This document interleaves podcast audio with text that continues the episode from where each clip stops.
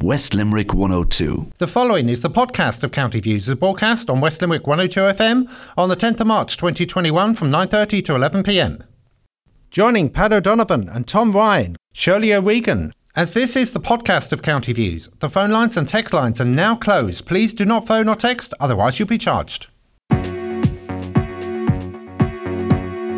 County Views is brought to you by Tynan O'Donovan Solicitors, Limerick and Newcastle West. For all your legal requirements, phone 061 314 948. Tynan O'Donovan Solicitors, tod.ie.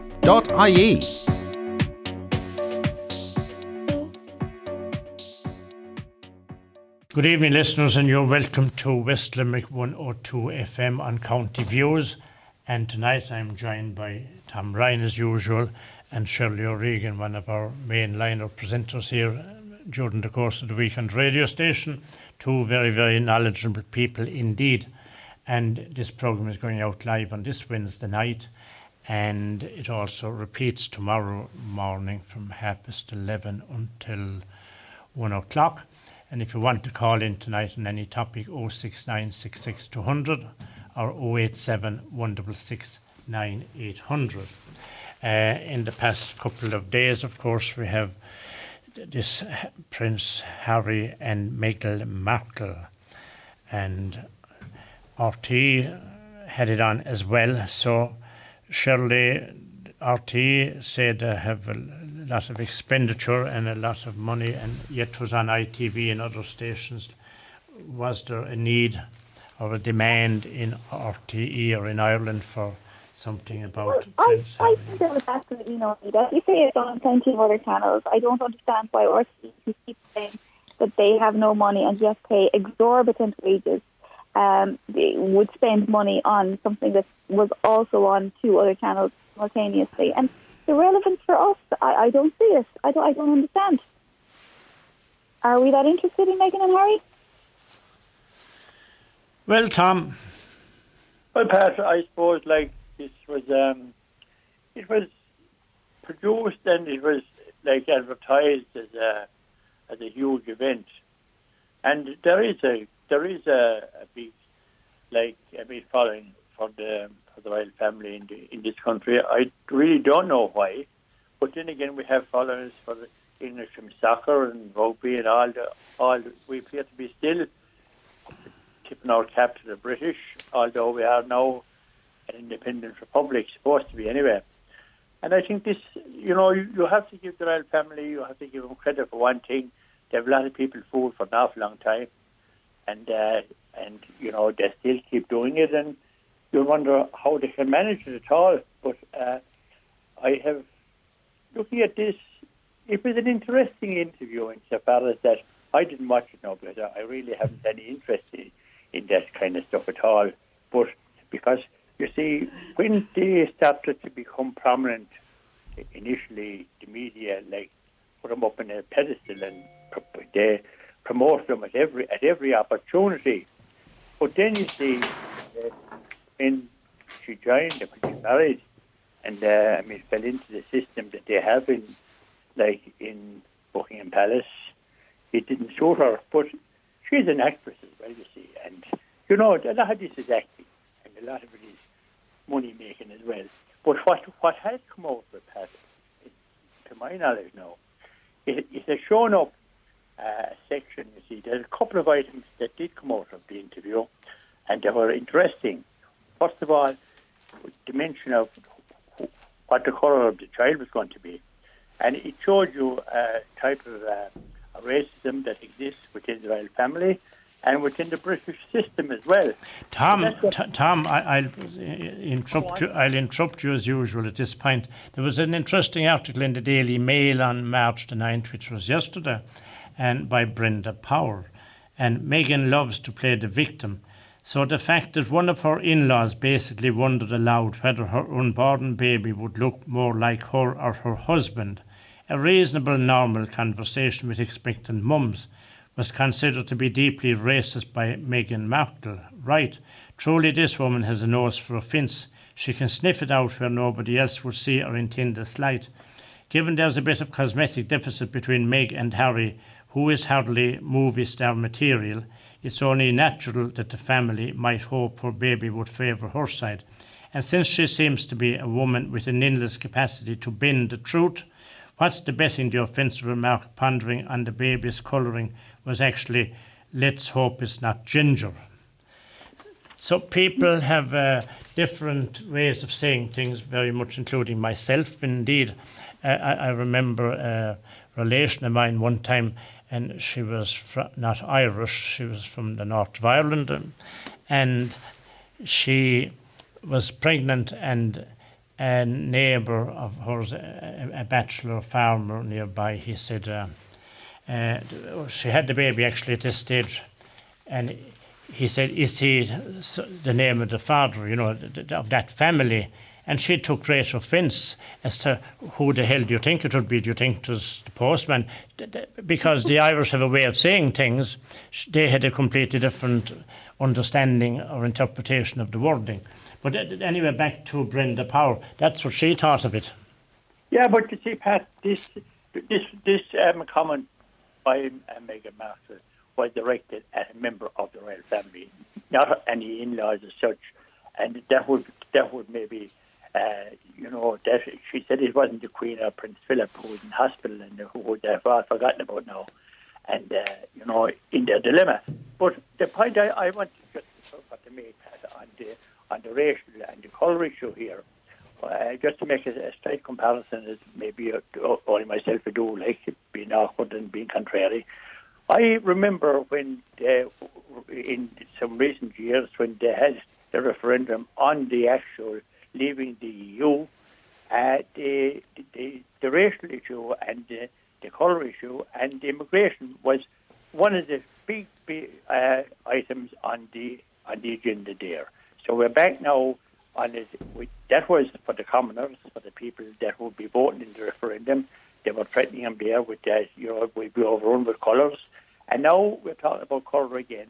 But this has backfired badly because the Commonwealth now and the people within the Commonwealth who are mostly of the coloured uh, type of people, uh, they are now all reacting to this. So she has really dropped a bombshell in that area and exposed the thinking behind uh, some senior members of the royal family. Other than that, we say I have really no interest, only uh, whatsoever, and I think it's the greatest waste of time, space, Shirley, Shirley, Shirley, Shirley, uh, Piers Morgan, Piers Morgan has left his role as Good Morning Britain following controversial comments he made about U.S. actor. Yes. Excuse me a second, Pat. Yeah. You Drop me again now. Right. I, but I want to, Tom. You're, you're going on a long time. You see, I, I must give Shirley a chance. That, that last spell was five minutes. We have plenty of time. We've an hour. We've an hour, Pat. No, yeah. just be reasonable and be listening to what I'm to say. Otherwise, I can shut up. Come on, so Tom, have, a, have at it. Uh, there's 125,000 people after dying in England with, with COVID.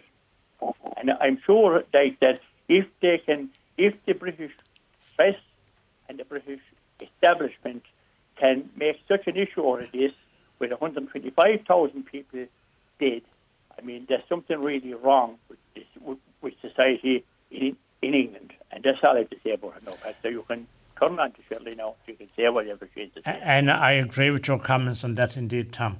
Now, Shirley, in case we'd forget about yes. you there, Piers Morgan has left his role at Good Morning Britain following controversial comments he made about US actor Meghan Markle, Meghan Markle and her husband Britain's Harry, Prince Harry. A statement released by ITV said following discussions with ITV, Piers Morgan has decided now is the time to leave Good Morning Britain. ITV has accept, accepted his decision. ITV announced the decision after TV watchdog Ofcom received 41,000 complaints. The former presenter had made dismissive comments about Meghan's claims in a tell all interview with Oprah Winfrey to have had issues with her mental health. On Monday morning, show, Morgan, who has long been critical of Markle, said he didn't believe a word the Suits star had told Winfrey, Winfrey in the interview. The interview sparked much controversy since airing, with Markle revealing that she had suicidal thoughts as she struggled with life inside the British royal family. So I leave it there. Well, okay. Um, well, firstly, I suppose I, I've never actually been close to admiring Piers Morgan as much as I have this since today, since he has stood by his principles and said, you know, he, he believes in free speech. Now, I, I think that sometimes he is deliberately controversial, but I think, you know, he has he's entitled to his opinion and he is entitled to see it for see the interview for what it was, which is a cynical grab for a certain type of publicity. I think. Um, you know, if they wanted a more private life, going on the Oprah Winfrey Show and having this most public of all interviews at a very unfortunate time, not just for Britain but for the world. You know, it, it, it's a very poor way of going about it. Um, I, I completely agree with, with, with Tom Ryan when he says, you know, how come you know this is getting all of the publicity when there are much bigger, much more concerning stories happening in the world.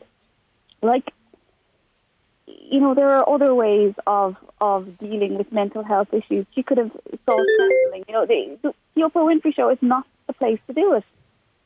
And I think I think that Piers Morgan is right when he says that you know he's, he's standing up for free speech. I think it's unfortunate that he has left his role in ITV because I think that he was you know a dissenting voice that you know most people he's, he's very much a marmite presenter. I think people either love him or detest him, but he gives people you know he gives people cause for conversation, and you know the the other presenters are much more I suppose bland by comparison. I think.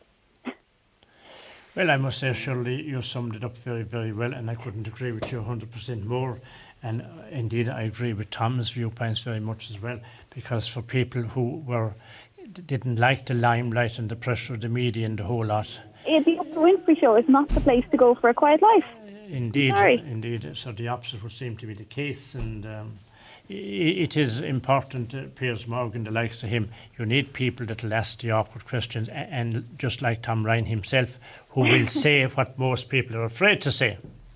It. Piers Morgan always speaks out, and as I say, you have probably seventy percent of people can't stand him, but thirty percent of people admire him for speaking out. At least they might not agree with him, but they admire him for for saying what a lot of people are thinking. And I send my regards to John Harold. John is a wonderful presenter and a gentleman here every Wednesday night, and he's here on Monday nights indeed as well. And on his way home, and I hope he makes it safely because the wind is fairly howling out there this evening here in the West Limerick area. And somebody sent me a message, they didn't give me any name or anything. I, I like to see a name onto something, just numbers. Numbers mean nothing to me, really.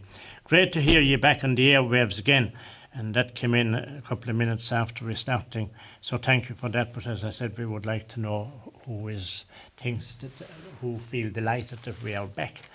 So that's the story on the the, the, the Meghan Markle affair. And uh, Tom Davy stockbrokers, we mentioned it last week.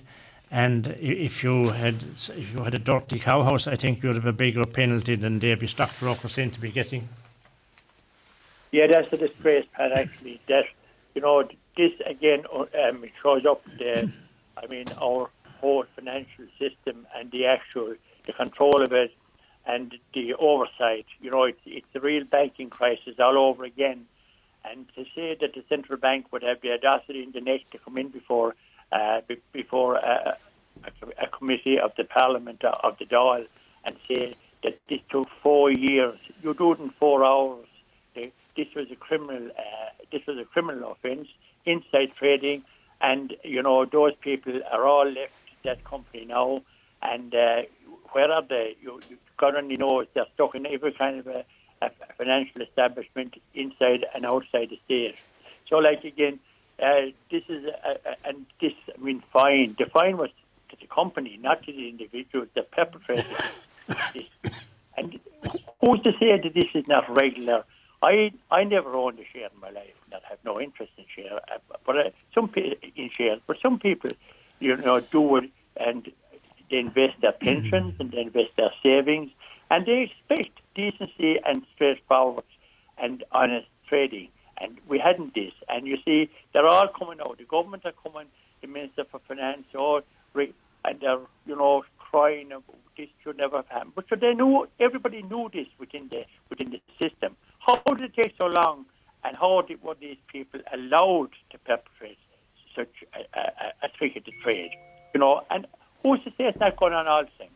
And again, it's a duplication, exact duplication of what happened during the banking crisis here and during the banking collapse.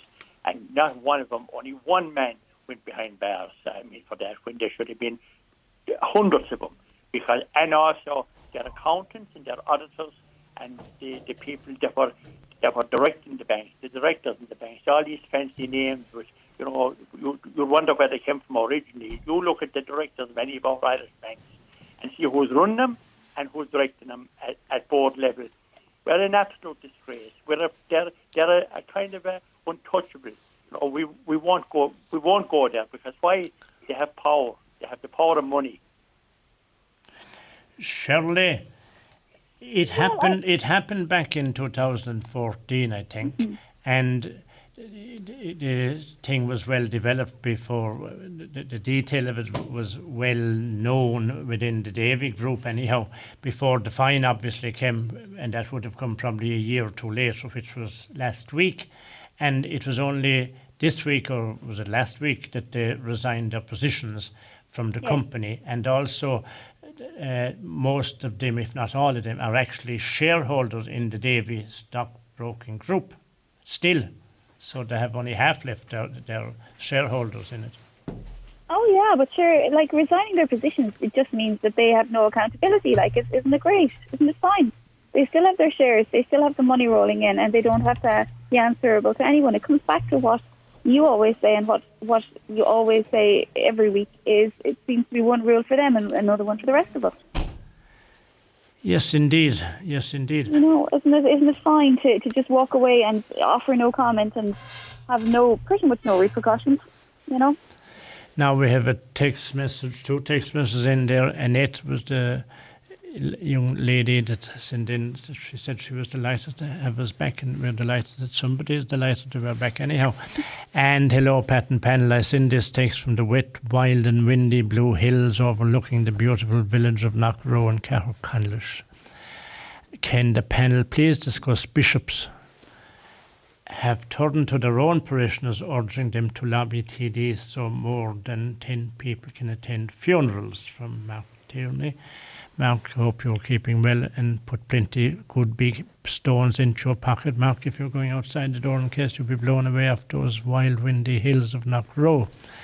Um, that is causing fierce controversy, causing fierce trouble indeed. I've had a funeral, two funerals in the family very recently myself, and it's just terrible, stupid in some cases where only 10 people can go into a very, very large church. And it's, we've had um, some terrible, sad situations where members, brothers, or sisters of the deceased were not allowed into the church and I'm being careful there with my wording. I think Tom and Shirley knows what I'm referring to there, where an old person he wasn't allowed into his own brother's mass.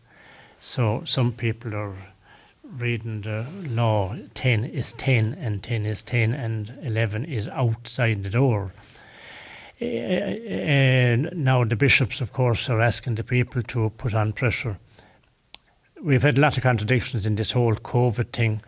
10 can fit in a small little church like Knockaderry or Castlemahon or places, and yet Newcastle West or the cathedral inside in Limerick is the same 10. Tom? Yeah, this is very sad, Pat. Actually, and it's uh, you know it, it is one. You go to a funeral now, and it, it's actually nearly more sad than normal. You know, because I mean the the fact that um, that people can't you know assemble, you know in in you know it's it's actually you know when you there, there would social distance and people would behave because I mean, okay, we have we've had the other side of it too, Pat, and that hasn't helped at all. To be honest about where we had funerals where, where there was disgraceful behaviour, like, and or I I still think, Pat, that that it should have been in, that the numbers can be increased safely.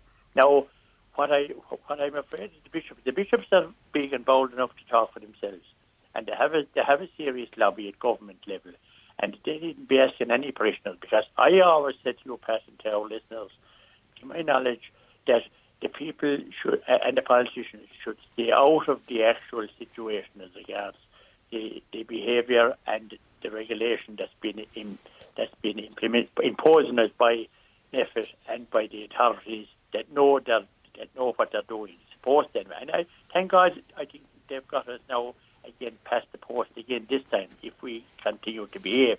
But the funeral pass will they ever get? I I was even thinking about it today now and talking to a few people about it. We said, will they ever be the same again?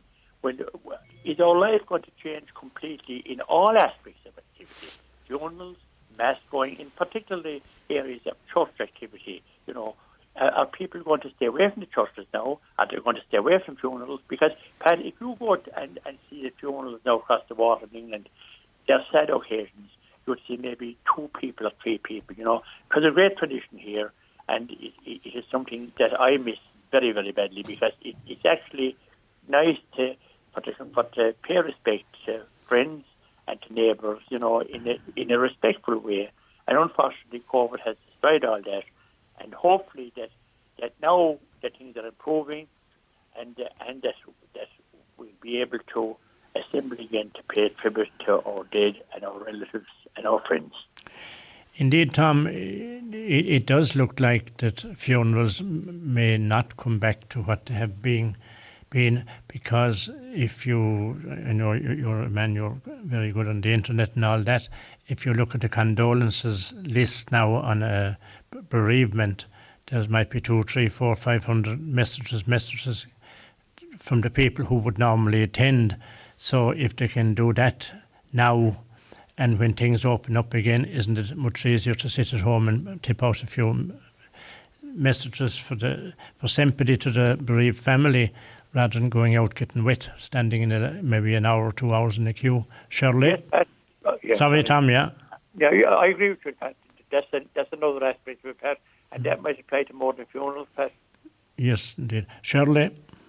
Well, I think I think context is key. Like, I think it is. It's it's entirely unfair to say that ten is ten when you have cathedrals who could easily hold fifty people. I'm being conservative here. You know, fifty socially distancing people who would be responsible. Um, I know that we have had, like you've been talking the last couple of weeks about about you know funerals and other events that have gotten completely out of hand, but I mean, surely there has to be a median between ten and you know 200, you know. You know, it has to come down to personal responsibility, surely, at some point. You would think. Some people, Tom, uh, a man rang me there today, now we we're talking about funerals, and he seemed to say that uh, politicians kind of had their knife more or less in the Catholic Church for quite some time. We had uh, Leo Varadkar uh, criticising the priest, what he was doing on the altar one handed in what he was doing behind the altar. And then you he had uh, Enda Kenny some years ago, did he withdraw his diplomat from the Vatican or something in that area at the time, Tom? Yeah, Pat, sure, we've covered it in numerous in the different circumstances, Pat. And you even look today now and last week, we had our national, our national media uh, and all the, all week long, we had the great Joe Duffy, and he has found about four or five or six hours of national uh, radio time criticizing uh, the Jesuits and uh, a priest within that, uh, you know. And, uh, you know, I'm not saying that, that that's wrong, but again, these, the church and people within the church, priests in general, that have, that have done wonderful work, have been a very easy target, Pat, for the past 20 years now, and they're, they're suffering for the, for the, for the wrongdoings of a few and you know there has been neglect, there has been abuse. We understand all that, but you can't paint everyone with the same brush. And unfortunately, Pat, I, I thought that, that Leo Varadkar, uh, his his you know statement in the door was an absolute disgrace. In the Canadian, I don't know what he was was wrong with him because like I mean they they were all very very glad to be to be supported and to be promoted and to be uh, you know to, for to have praise at, uh, with him at every occasion. And, uh, you know, there's an awful lot of hypocrisy going on, Pat, as well. And the church and the people who did it now, the priests, are getting a, a very rough time, even as regards support and financial support, Pat. They're, they are very badly off now. They're not, some are not being paid at all. and they're living on, only on their families. I mean, goodness, it, it's an absolute disgrace. But they are an easy target, Pat, and they have been very, very weak themselves in in coming back to defend the people that they're genuine working within the church. And I mean, and I don't mean all priests now either. There's brothers and there's nuns, and that all over the world they're working in unbelievable circumstances. And in this country as well, doing great work. And they are all unfortunately painted uh, as church people, and you know the wrong idea completely is out there. But it suits a lot of people Pat, to be honest about it. And, and it's, it, I, I believe that that you know it's going to change. What's happening now will change the face of the church even even more. You know, I mean, it has been the numbers are, are dropping, and you know, still not. Uh, we say when someone dies or when someone is near death and they want to get they want to get uh, there, there has to be a priest there, there has to be a funeral mass from, there has to be all the rights of the church. They're giving these people some don't ask them to all of it, support any clergy, support any order. Right, Tom. Surely in in England and Northern Ireland, I think there's up to 50 allowed into churches and for mass and different things, and we seem to be much more harsher, much more so than any other country across Europe down on the Catholic Church and, and people going to Mass and funerals, which seems uh, uh, unbelievable, really, in what was known once as Holy Ireland. Yeah. And, and just before I, I let you in, Cloncrimmon called and he said Masses and funerals of less than 10 people in a church is anti Christian. Concerning the size of the church, there should be allowed 100 people. Now, taking that uh, Con's point, plus England, Northern Ireland, and across Europe, I, I, think I can safely say without contradiction, Ireland is the lowest figure allowed into a church across the whole yeah, lot of it. No, I think I think that we are the lowest figure allowed into a church, and I think remember I was telling you last week that we have had the longest periods of lockdown across Europe as well. Yes, and yes, we're not we're not seeing any benefits from it, are we? Like it it, it makes no sense. You know, I'd love to uh, understand the reasoning behind these. You know, because if you look at figures across Europe, they have much shorter periods of lockdown. They have had much more, I won't say lenient, but much more, you know, I suppose, sensitive views towards the church and religious worship. And their figures are not, you know, they're not outrageously worse than ours. They're, they're in fact pretty much on a par. So I don't, I don't really understand the reasoning behind it. It doesn't, it doesn't make a lot of sense at all. Other than it seems to be a continuation, really, and, on an attack on the Catholic Church and people going to Mass, or stopping them from going to Mass now, indeed. Well, I suppose, you know, you have to wonder, like, they, they're talking about um, releasing more, I suppose, information about the opening things up and gradually opening things up in the next couple of weeks. So you'd wonder where where does where do religious services set on that? You know, they're talking about um, opening up more sports and that. But will they will they open up the churches again? Is that on the agenda? You have to wonder.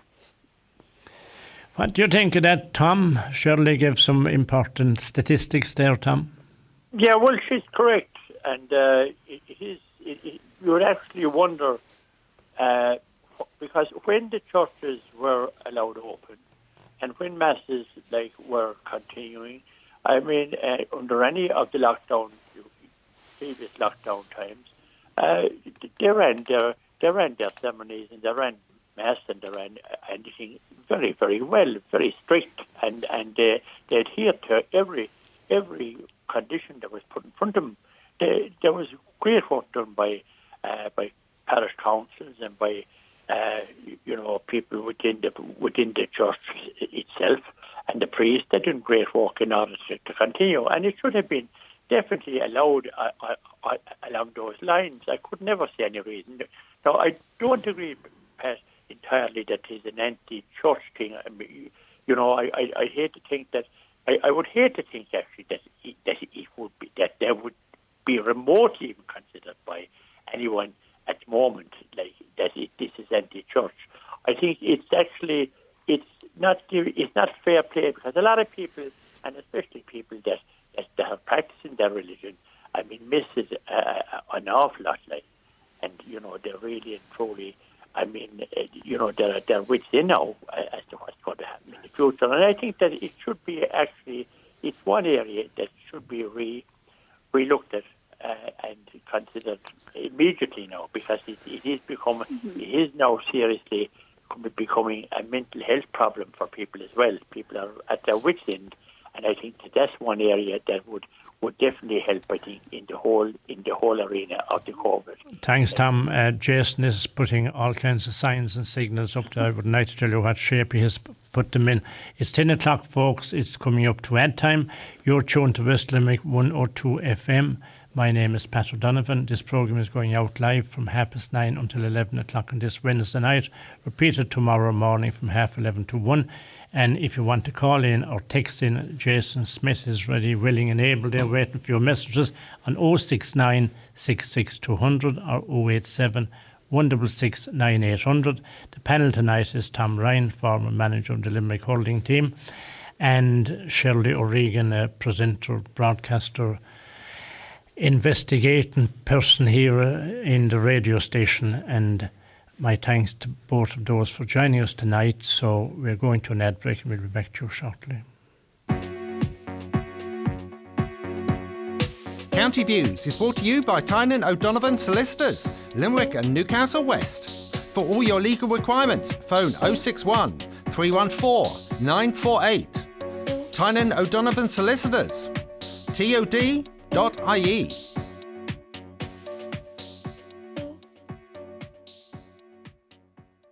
You are listening to the podcast of County Views is broadcast on West Limerick 102 FM on the 10th of March 2021 from 9.30 to 11pm.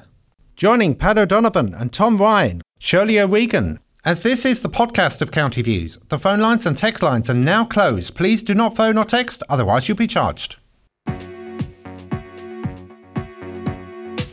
County Views is brought to you by Tynan O'Donovan Solicitors, Limerick and Newcastle West. For all your legal requirements, phone 061 314 948. Tynan O'Donovan Solicitors. TOD.ie. Welcome back, listeners. You're tuned to West Limerick 102 on this wild, blustery Wednesday night and we're live until 11 o'clock this Wednesday night and broadcasting tomorrow, of course, half 11 to 1. And our panel tonight is Tom Ryan and Shirley O'Regan. And the messages coming in there, we covered the bishops with Mark Tierney, and I hope Marcus his pockets well lined now with pockets with stones in case he gets blown away. Hello, Pat. Can the panel please give their view on the HSE chief Paul Reid is earning 150,000 more than the Taoiseach? Paul Reid's salary rose to 420,103 in 2019 from Mike and Kilmallock. Who's in there next, folks? Shirley, is it? I, I don't know. It, it seems like a crazy amount of money, doesn't it? You know. We're listening to you, Shirley. Talk along, yeah. It just, it just seems like a crazy amount of money. And, and what is the reasoning behind that huge jump in increment in that short period of time? Well, it rose to 420,000. It didn't rise yeah, by yeah. that one. But it, it you know, it, it's why is he getting paid so much more than the Taoiseach, and why is the Taoiseach getting paid more than any other PM across Europe as well? I mean, if you look at if you look at the, the salaries of our representatives in a European context, you'd wonder you'd wonder what is going on at all. Tom, we discussed that now for the past number of years. You and I, and I have been popping it. We have the highest paid, most of the people, the, the, the all people, but the Taoiseach is the one we tend to talk about most. But the, the ones coming down behind him are always paid high, paid more than the English Prime Minister, paid more than the American uh, President, etc. Our people. It, it can, isn't it a wonderful country that can afford that kind of stuff? Well, Pat, I'd say the only man that is making more money than the Taoiseach and uh, and people like in the HSE, it would be Mr. Putin, I'd say, because he, he, he's getting a couple of million. But it, it, it's an absolute, an absolute disgrace. It's an obscenity to be, to be paying Paul Reid that kind of money, you know, or uh, in any in any. He, I think he came out of the public sector, maybe in Dublin County Council or one of the councils in Dublin and he landed into that job there. Tony O'Brien was there before him, and uh, this money that that that that that, they're getting in these salaries, he comes on there with a casual look there, give a few quotes every day. What does what's he doing? If he was I mean, like, no man is worth that kind of money in the job, in a public sector job, in a country that's practically now bankrupt. And to be honest about it, we have the Department of Health. You know, we had the chief secretary there, the chief officer there, there. I think he's under something similar money. He he got an increase of ninety thousand. He got there recently, and Michael McGrath, the, the spokesman there on on finance in the government, went about justifying it. I mean, surely to God, like at this stage, that there'd be some regulation that that kind of pay is obscene in the present in, in the present or at any time. And Pat, on top of that, you know what's after happening now quietly and behind the scenes as well. Our famous bankers, the crowd that have, that that broke the country, they're back now and they want an open-ended expense and open-ended salaries as well. They were kind of confined, I think, to 450 to 500,000 maximum.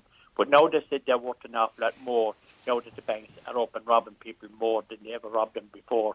They want more money in their pocket as well. So where's it all going to stop at? There are people homeless. There are people in doorways. There are soup kitchens operating in this country. There are people with businesses that will never open again. And to hear and to hear Reid getting that kind of a salary and bear and, and it's an absolute disgrace. And I don't know what can be done about it, Pat. The only thing I think that can be done about it, Pat, is a revolution. Nothing else. And, and I don't advocate any kind of violence ever in my life.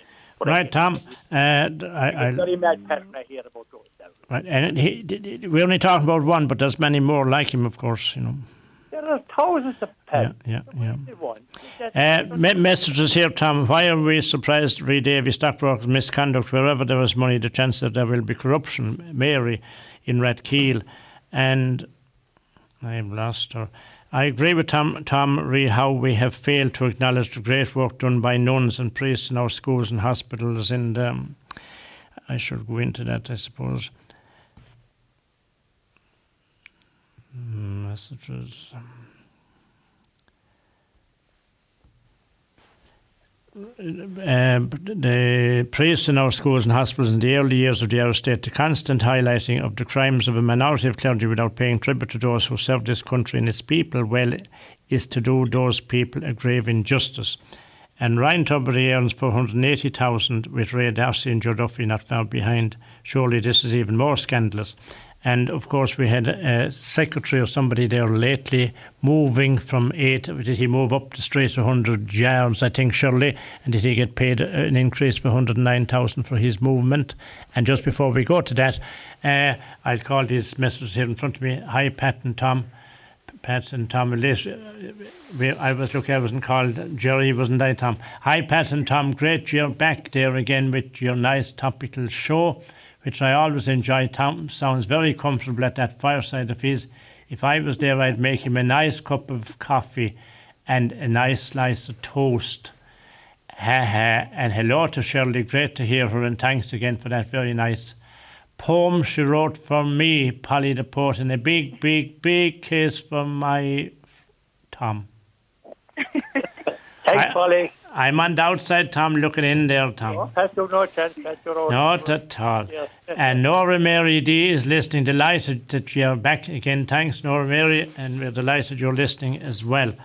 And now back into these things a minute. Um, what, it is not good enough to say this is the way things are now and we can't do anything about it. There needs to be national debate on the changes that are creeping into our lives and making citizens powerless. We are only waiting for the robots to man the key positions and then we will really be on our own. That's from Mary in Rathkeale as well. So the robots and the highly paid, this highly paid thing, Shirley, I was it's kind of hard to fathom out. We're probably those political people and those people in those uppity jobs, mainly based in Dublin. The, the wages seem to be literally the highest in Europe, if not the They world. are. Like if you look across, if you look across, uh, you know, nobody gets paid. You know, the president of America doesn't get paid more than our Taoiseach. Anybody, any other prime minister across Europe doesn't get paid nearly as much. It's it's obscene and insane, and I just I'd love to know who, how it can be justified. You know, I, I don't I don't understand it. And as for you, you mentioned RTE there as well, and I, we've spoken about this extensively. Um, why why do they keep talking about um, how cash strapped they are if they're paying Ray D'Arcy four hundred and twenty five thousand euro a year? I'm sorry, it's hardly value for money.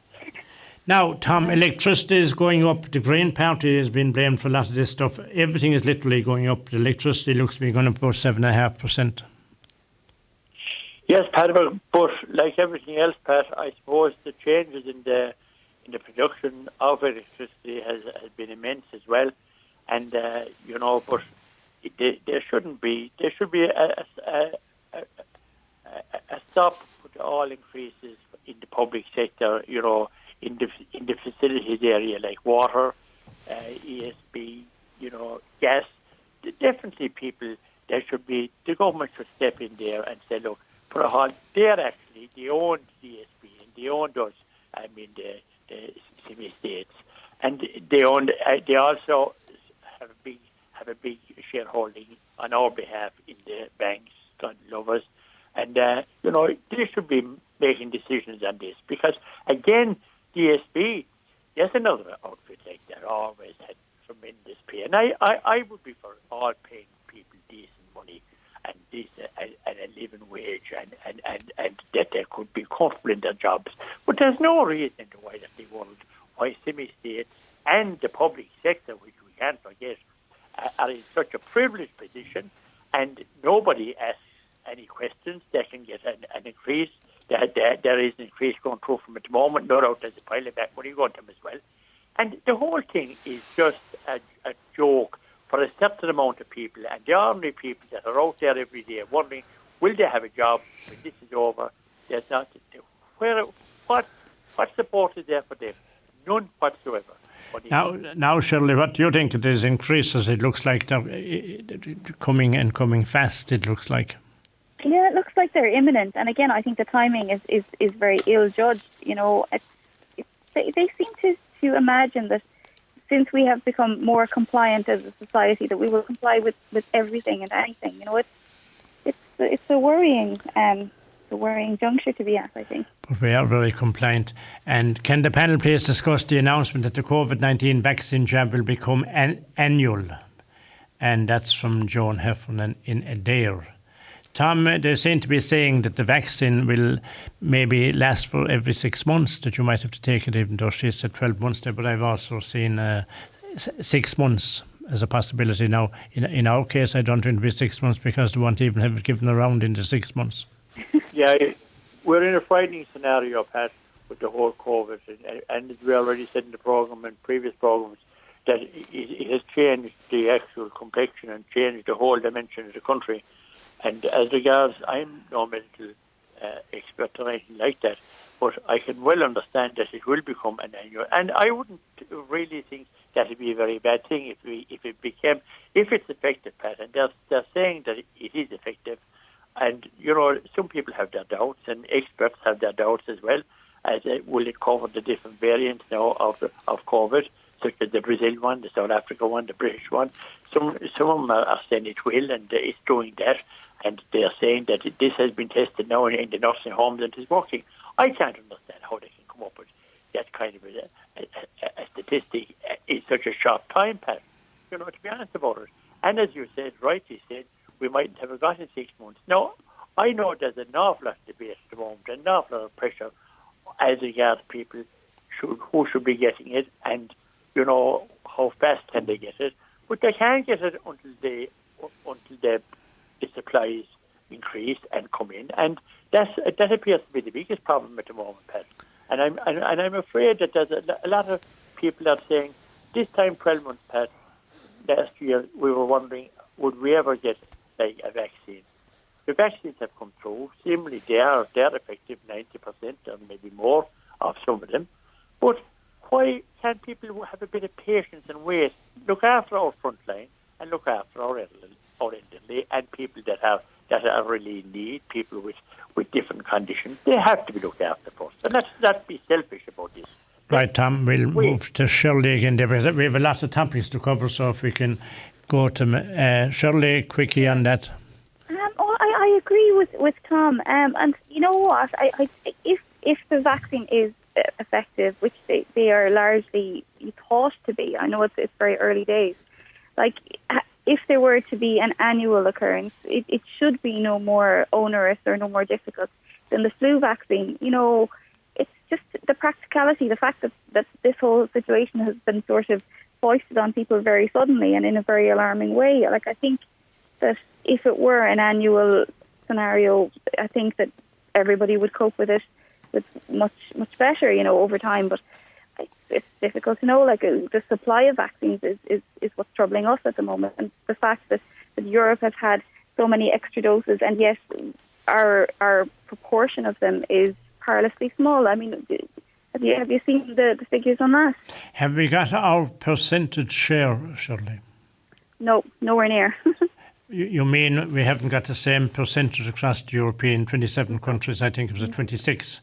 How has No. the percentages popped out? Um, I don't I, see. I don't know how they're. I, I don't. But, we, Figuring it out. but, but based on the population, we seem to be well below the line, and also Oh, um, France and Germany and uh, some other ones, they've gone outside the EU and bought bought them in uh, directly themselves, they have, and which was not uh, which they were not supposed to be allowed to do. We were all to take it out of the EU pool, so to speak. Yeah, and we're still sort of waiting for waiting for the leftovers and the, the pittance that, that that comes our way. You know. And England are trying to get rid of their surplus. yes. Sad, sad, sad situation we seem to have landed ourselves in. Countrymen called Holly Cairns TD and Mary Higgins, uh, and two other senators came out against Poland's anti-abortion laws. It's a disgrace our PT, our politicians interfering in other people's countries. That seems to be common enough when England were voting for the Brexit or stay in or stay out of Europe. We had our leading politicians gone over to tell the Irish people how to vote that time and so forth and so forth. And then we had um, Nigel Farage on the other hand coming back here telling us how to vote, and he was criticised for coming over here. So that's how it goes, Tom.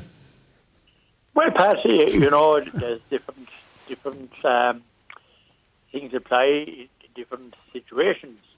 Uh, if we go back to the supply of the of the vaccine, yes, again, I don't think that there is any surplus in England. They, they are vaccinated. They have they, have acquired a lot more vaccine because it's been manufactured there, and they they got first, and it was a big it was a stroke by Johnson he was able to he was able to twist the arms of the companies and get the, the vaccines. And I understand, maybe I'm wrong, that Michael Martin spoke to him during the week and uh, asked him if they would give us any surplus they had, and he said he was going to uh, vaccinate his, his own people first. So uh, there isn't any surplus vaccine there, but seemingly they have enough to, to, for to follow their own vaccinating routine.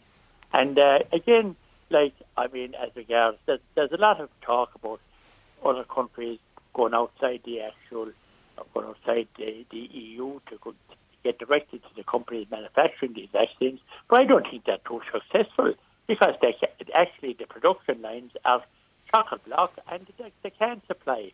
And Israel even haven't already, as people are already saying that they have vaccinated their population. They have not.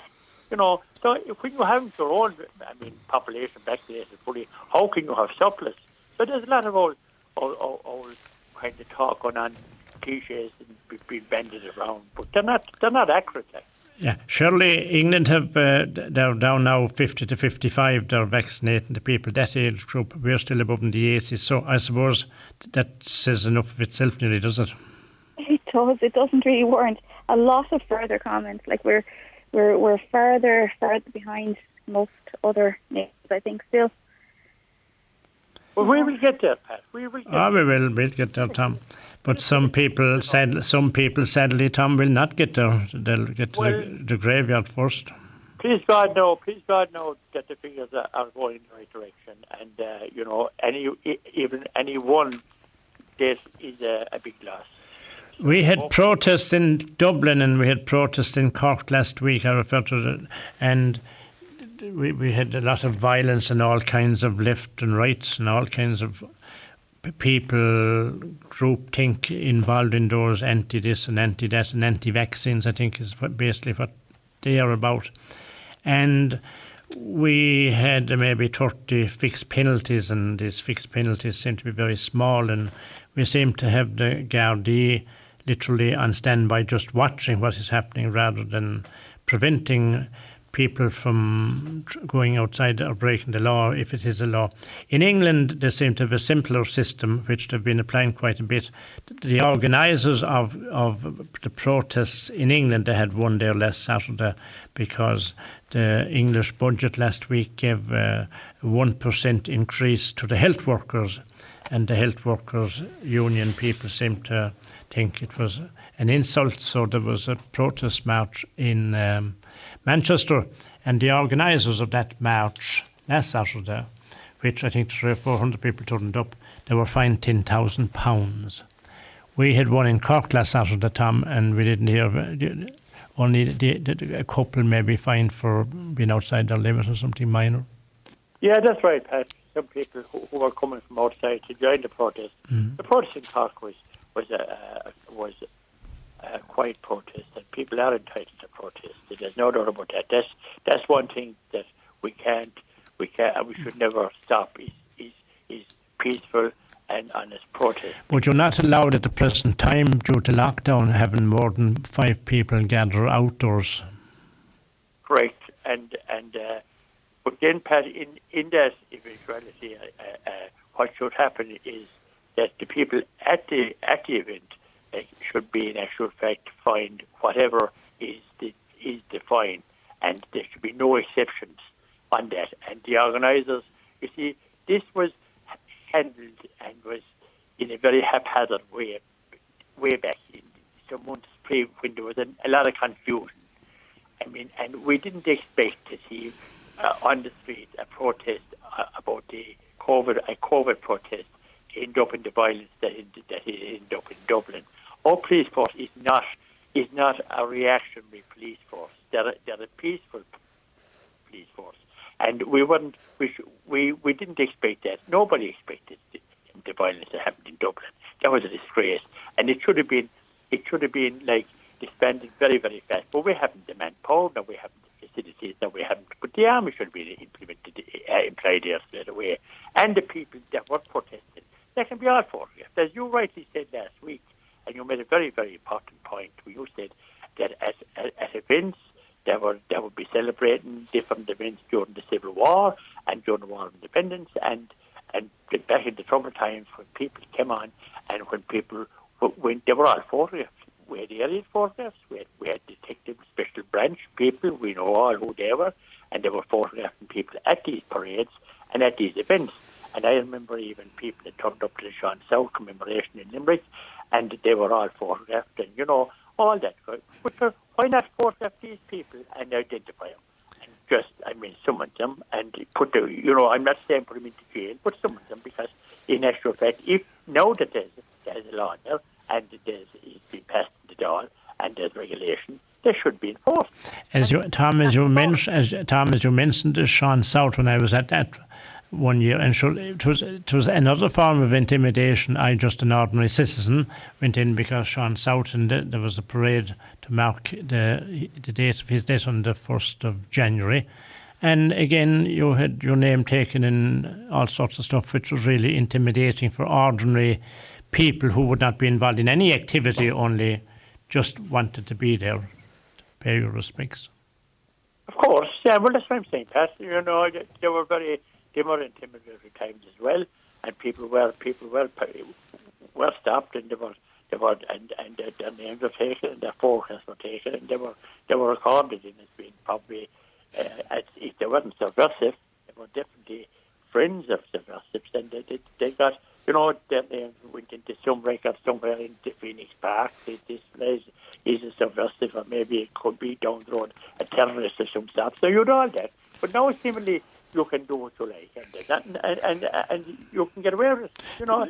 Shirley, as Tom very rightly points out, I, I love his last line there that they can do what they like and they get away with it. We, uh, we've been saying that here on some of these funerals in the past 12 months, two and three hundred people travel the length and breadth of Ireland and they can get away with it. And literally, there's no law and order in the country at all when that can be allowed to happen.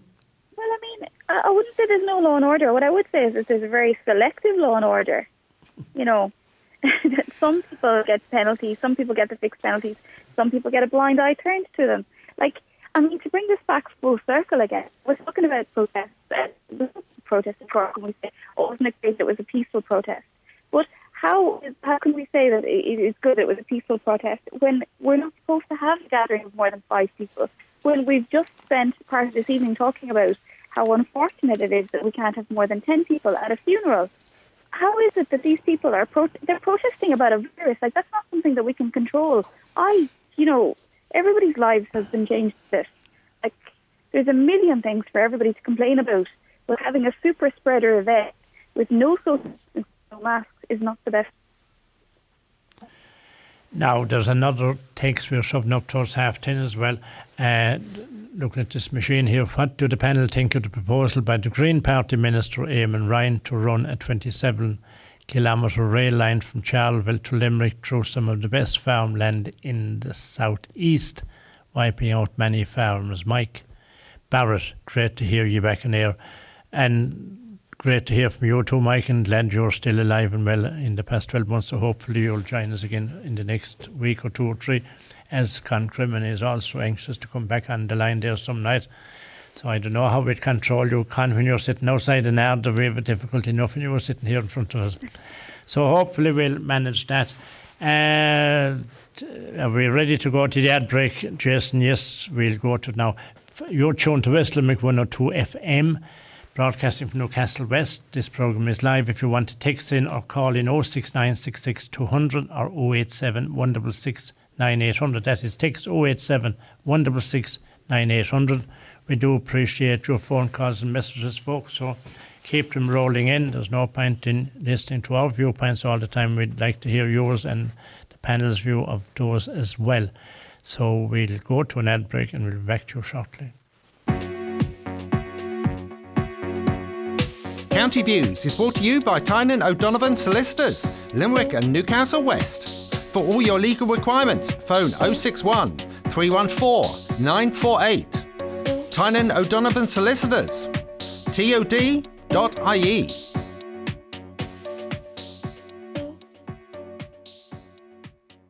You are listening to the podcast of County Views is broadcast on West Limerick 102 FM on the 10th of March 2021 from 9.30 to 11pm. Joining Pat O'Donovan and Tom Ryan, Shirley O'Regan. As this is the podcast of County Views, the phone lines and text lines are now closed. Please do not phone or text, otherwise you'll be charged.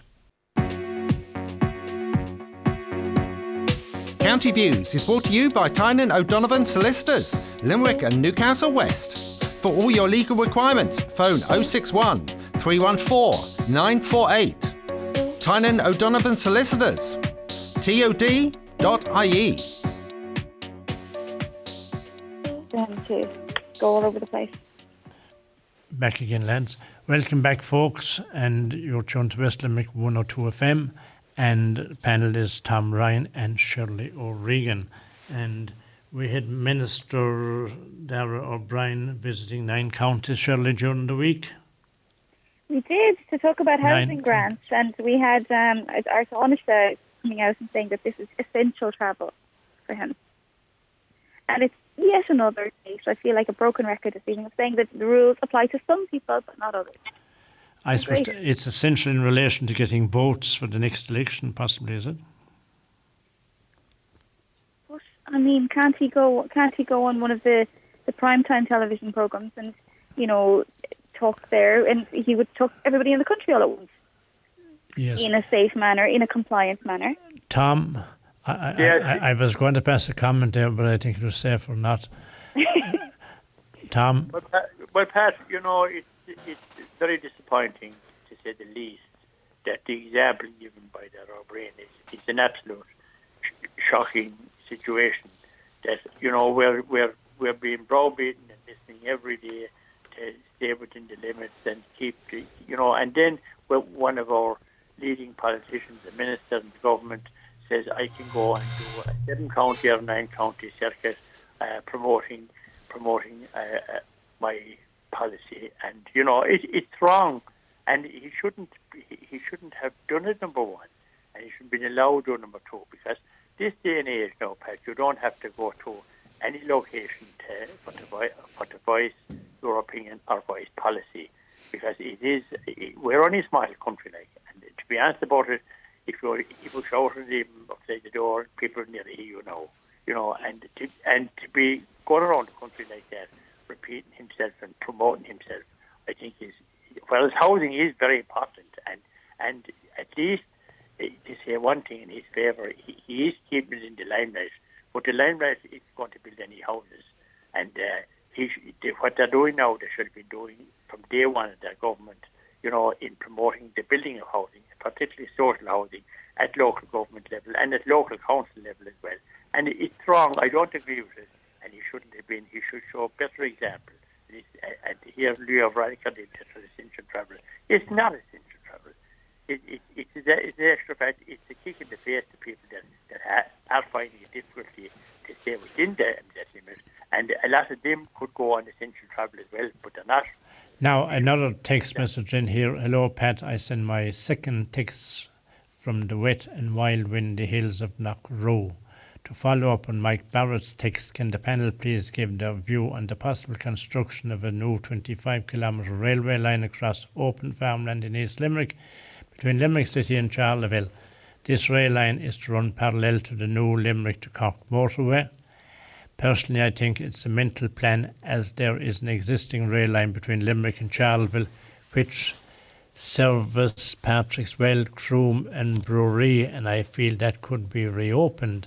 This plan stinks of the Green Party, but the question I pose is is this play to delay or stop development of the motorway from Mark Tierney?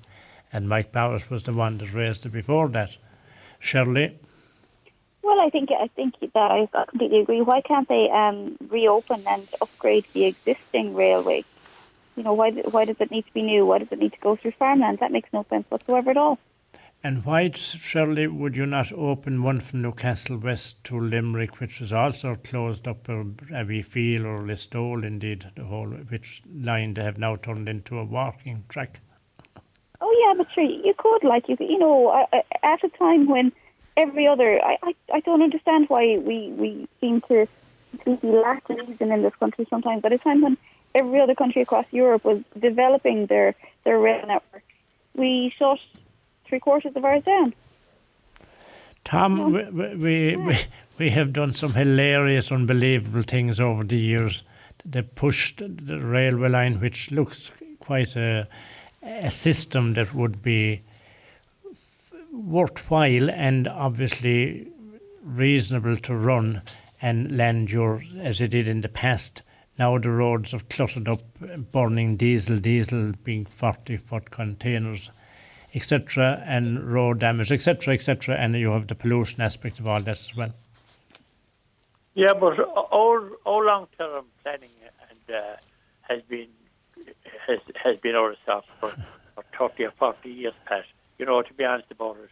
And to be talking about opening new rail lines know, to Cork from Limerick, I think bringing parallel with the road is absolutely madness. And it's, it's a lunatic uh, spending even idea, no matter who, what party came up with it, green or yellow or brown or whatever are. You know, I mean, it's absolutely, it's absolutely ridiculous.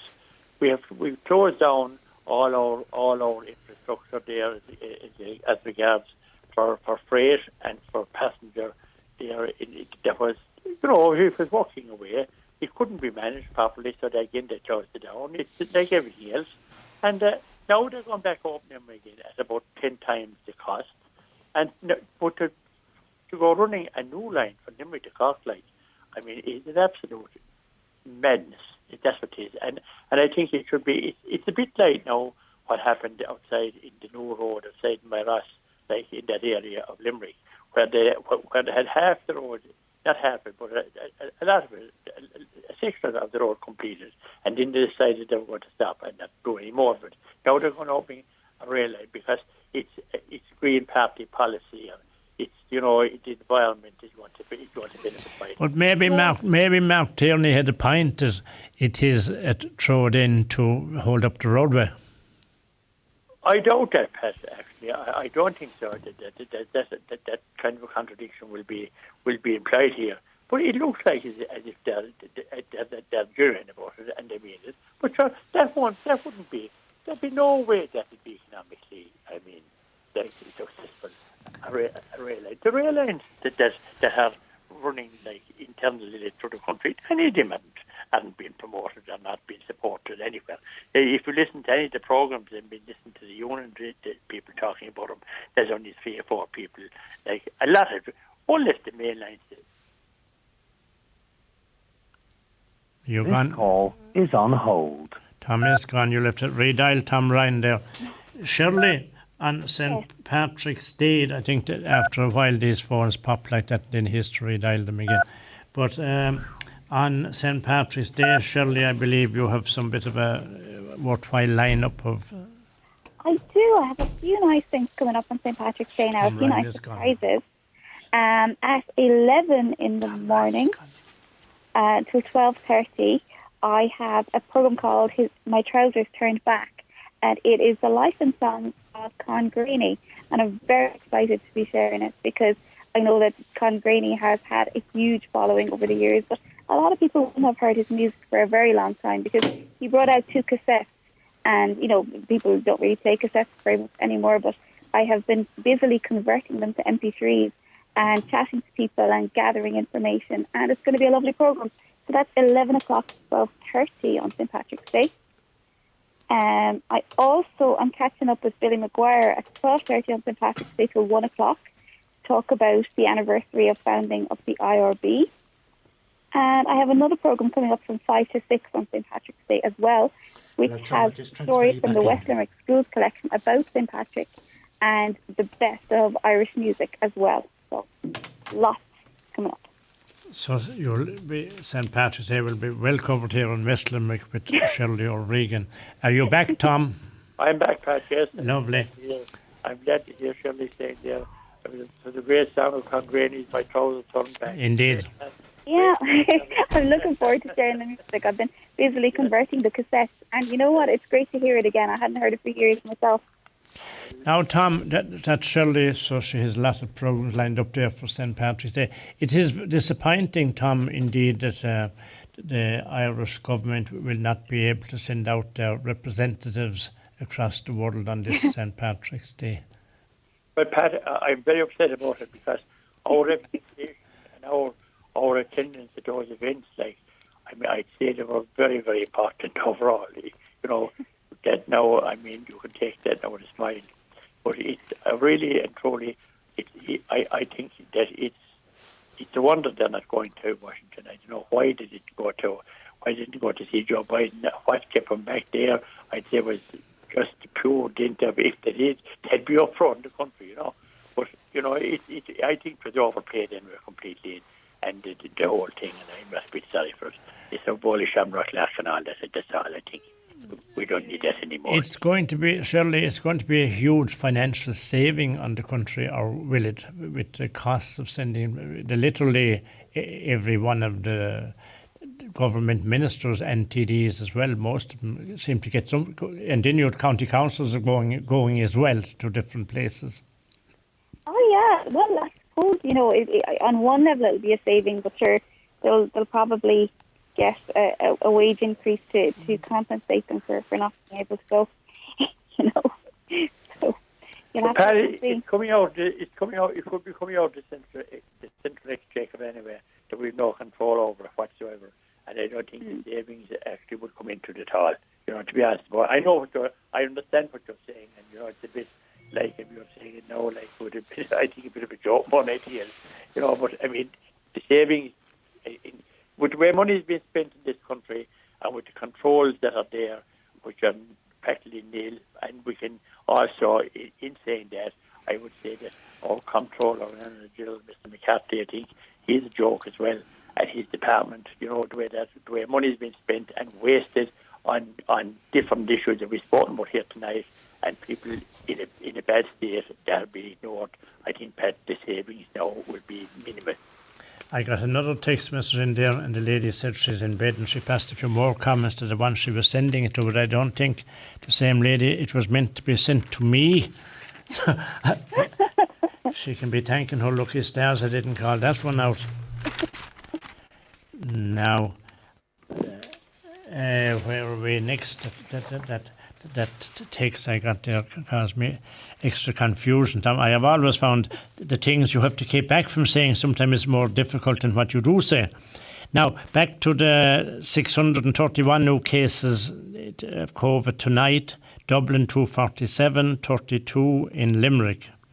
And uh, what surprises me most is, believe it or believe it, not Shelley would be familiar with it all right because she sends me those things, that the lowest rate of the COVID at the moment per head of population is County Cork, Cork and City. Is that right, Shirley? Yeah, that's it's, currently. It's on it's on the very bottom of the list. Tom Ryan, Cork, and Limerick are up in seventh place. Cork is at the very bottom with the lowest increase of COVID cases, and Limerick is extremely high. It's second and third there nearly every night for the past fortnight. That's right, Pat. Well, Cork has to be congratulated on, on their adherence to the, to the regulations and uh, the way, there's no doubt about that. They're doing something right down there, and uh, it's good. Like, and we should be taking a leaf off of that book. I mean, Limerick is is hitting the high spots for all the wrong reasons uh, in, in, in, in over the past week or two. And, uh, you know, with the partying and the carry on and the university students and, and people that weren't university students at all. And it, it is a worrying factor that Limerick is, is maintaining these high figures. And the, the only reason uh, from the from the from the COVID people now, and uh, they're, they're explaining that a lot of these uh, cases now are coming in family situations. You know, in, they're all in the community. And that's a very worrying factor as well. And it means we have to be more vigilant and keep sending the message. And the people that are not adhering to the regulations keep putting putting putting the thumb on them and make sure that they do. That's the only we can do, Pat. But sure. this is not going away, Pat. But surely back now since Christmas time, literally, the universities, Galway, Limerick, Cork was trouble there last year during the course of the year with, around the university area, but they seem to get that under control. We don't hear it anymore and they moved in a lot of Gardaí around the area to take control of it. Limerick University area seems to be trouble even before COVID ever came the way with house parties and behaviour unbecoming. Yeah, again, uh, there, there seems to be no deterrent. You know, again, you have your your 36 notices, and that seems to be the upper limit. There were hundreds of people on the streets. Why only 30? I don't understand. And the, the university came out and spoke about the possibility of expulsions, but we haven't heard any more about it since. Surely, if these sanctions are to be imposed, they should be imposed quickly to deter any future events like that. What are they waiting for? Tom, we have the same old thing there Shirley and myself and yourself, indeed. That they're just standing and they're watching and, and they're planning and, and they'll come in in two weeks. We have the hotel situation as well. We could move to that with the people uh, that have to self isolate for two weeks. Now they're putting them into hotel and they're putting the a security firm in charge of the hallways and the doorways see they don't come out. But everything seems to be so far behind instead of bringing in those things at the beginning to stop this thing getting out of control and the numbers getting out of control. Well, I agree with you there, Pat, 100%. That, that, we, are, we are playing catch up all the time. And to be honest about it, Pat, when we go back to universities, like, I mean, there's one, there's one area there that, that's not being, that's not being uh, spoken about at all or nothing being done about it. That's the administration and and the, and the, the university people themselves, the administrators, the, I mean the bosses of the university, they have that. I mean, long before COVID came, they they weren't actually uh, they weren't doing their job either. They were allowing their students to, to go and have. You know, I can't understand why people have to have, have be partying all the time. You be student is student. I mean, this that they cost in the country hundreds of millions, hundreds of millions, probably billions if you focus on. And like, I mean, and surely to God, these people cannot be allowed to, for, the, for the continue behaviour like that. And the universities being allowed to say, look, we're going to we're going to sanction them. We're going to this. We're going to. We're going to send them a letter that has to write out five thousand words or something. Ridiculous, utterly stupid. I mean, recommendations are stupid. I mean, things to be said to the public. They are responsible for their students' score point, and they have to make sure that their students are, are up to speed and are aware. And if they go outside the regulations and carry on like they, they did here in Castletroy there recently, and are doing it for a long time, not recently, the places out there is like a dump. Anyway, I you gone again, Tom? Tom Ryan is gone again. Shirley. Call is on hold. Shirley, Yes. we had a case there today uh, reported, and uh, a man in Dublin he was attempting to put a 69 year old lady into the boot of his car, Yes. and he was given six years in jail. And then we look at yesterday's paper, Daily Mail. Gardaí have arrested seven men following an operation targeting a potential blackmail and extortion plot in County Cavan. The men who had machine guns, balaclavas, were on their way to target a local businessman as part of an extortion plot. Gardaí believe on Sunday afternoon, Gardaí in the Bawnboy area of Cavan conducted a number of stop and searches after identifying four cars. The men had been under surveillance at the time. Investigating officers believed the gang were on their way to threaten the businessman. The two are from the north and five are foreign nationals living in Dublin. Yep, I just put you back in. Is he back? Yeah. Tom? yes, Pat. Sorry. So- Sorry, uh, just while you were away, you might have missed out. Uh, I referred there to the case of the man in Dublin today. He got six years in jail for trying to kidnap a woman or put her into the boot, in, put her into the boot of his car. That's right, Pat. And then I'm just reading here now uh, in yesterday's Daily Mail seven arrests as blackmail and extortion plot is filed. Gardaí have arrested seven men following the operation targeting in blackmail, extortion in Cavan. The men who had machine guns. Sunday afternoon, Gardaí stopped ca- four cars. The men under surveillance were under surveillance, threatening a businessman. Two are from the north and five are foreign nationals living in Dublin. That's as far as I got reading it, and probably that's far enough anyway. But again, six years in jail for this guy in Dublin, and you have you have a lot of that going on at the present time. And I was talking to somebody this evening about the lady in uh, Carlow some few years back. The, the, the, guy who was a, a leading suspect of the missing women around the Wicklow or Leinster area. And he, he had kidnapped a lady, put her in the boot of his car out of the shopping centre in Carlow. And he had her naked and a, a black bag over her head or, and a hole dug inside in the forest when the two men came along. They were hunting and saved her and got him, caught him as well. He only got 10 years that time. I think it's well remembered who he was, Tom. 10 years is all he got for that. Whereas I thought kidnapping was literally a life sentence supposed to be. The sentence is basically, in a nutshell, for me anyway, Tom, the sentences do not fit the crime. They are too lenient. They are no, Well, de- no- they are no deterrent. Yeah, Pat, I know it, and, we've discussed it, you know, every day you meet people and they're talking about it, and we've discussed it in the program on numerous occasions. And uh, you know, the consistency of the sentencing by our judiciary leaves an awful lot to be desired. That case, like in Dublin, was shocking, frightening. That poor woman. I mean, what she was subjected to there by somebody that was clearly always mind. He had to be like, and to get six years for that, and probably out in three or four out again in the public to you know they, to, to probably repeat the, the, the, the I mean the event again. It's an absolute I mean a shocking situation. But we don't appear to be able to get to grips with this past. You know, these serious crimes and like I was shocked actually, you know, with that with, with the situation in Cavan, that these gangs can be allowed to run free with that kind of of, of, of armaments like I mean guns and and grenades and balaclavas, and you know, I mean, they should be put away, Pat. And, and if they're from other countries, which they, which they appear to be now, five of them, they should have been put on a plane and sent back get out, get them out of the country straight away, back to where they came from. Never again to dash in the door at all costs.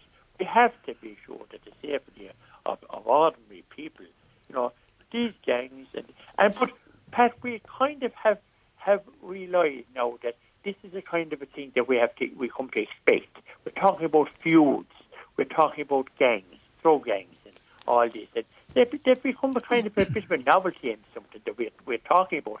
But they, how can a small country like this survive with gangs like that running loose and not having not having uh, the, the, the wherewithal to put them out of commission? I don't know. I can't understand it. Shirley? Yeah, I, I, I completely agree with Tom. I mean, I, I don't know which troubles me most, the inconsistency or the leniency. I don't know if there's an article, uh, I think last week in the papers, I don't know if you saw it, where they were talking about how much money the prison services have paid in the past year for games consoles, Sky Television, and Netflix subscriptions for prison inmates. So, I mean, it's, it's no deterrent. You know, they, they're actually paying hundreds of thousands of euros for entertainment for people who are in prison, as well as giving them ridiculously lenient sentences. You know, I don't understand. Shirley, it seems to be that the whole system are making a lot of money out of those people.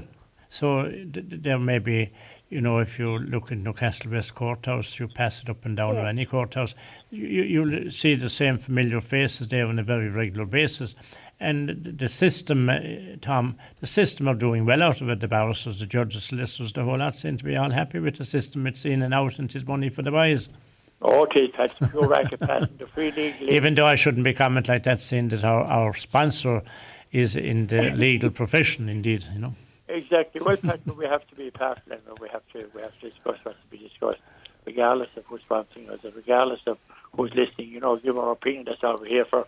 And to be honest about it, Pat, I mean, like, when you look at, at this whole system, the role, I mean, what they call the revolving door system, and go to the courts and see the carry on, it, it, it'd be well worth anyone's while to do it.